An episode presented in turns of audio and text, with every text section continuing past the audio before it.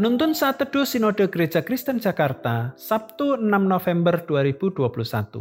Bermisi melalui profesi. Kisah para Rasul pasal 18 ayat 1 sampai 4. Kemudian Paulus meninggalkan Athena lalu pergi ke Korintus. Di Korintus ia berjumpa dengan seorang Yahudi bernama Aquila yang berasal dari Pontus. Ia baru datang dari Italia dengan Priscilla istrinya karena Kaisar Claudius telah memerintahkan supaya semua orang Yahudi meninggalkan Roma.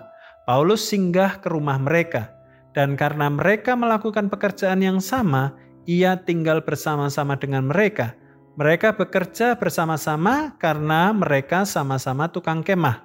Dan setiap hari Sabat, Paulus berbicara dalam rumah ibadat dan berusaha meyakinkan orang-orang Yahudi dan orang-orang Yunani. Wendell G. Gary adalah seorang utusan misi yang berprofesi seorang dokter dari Amerika Serikat. Ia lahir pada 22 Oktober 1935 dan meninggal pada 12 Desember 2019 di Minnesota, Amerika Serikat. Ia terpanggil dan memulai pelayanan klinik pada 1 Oktober 1961 di Sungai Betung, Kalimantan Barat, dan kemudian berkembang menjadi RSU Bethesda Srukam Bengkayang. Lebih dari 45 tahun ia mengabdikan hidupnya untuk melayani Tuhan di Indonesia.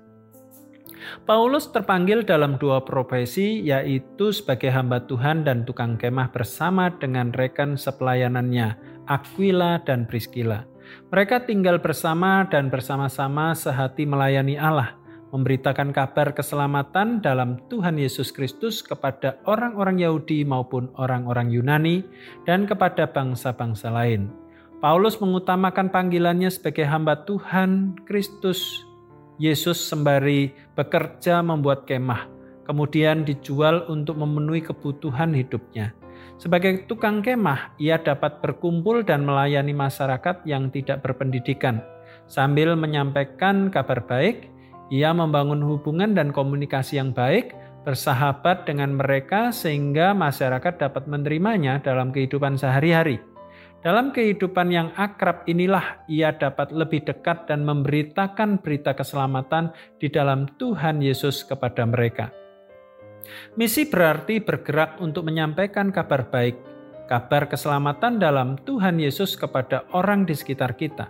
Apa pun profesi, jabatan, atau pekerjaan yang kita tekuni, lakukanlah semuanya itu untuk memuliakan Allah. Ingatlah panggilan Allah.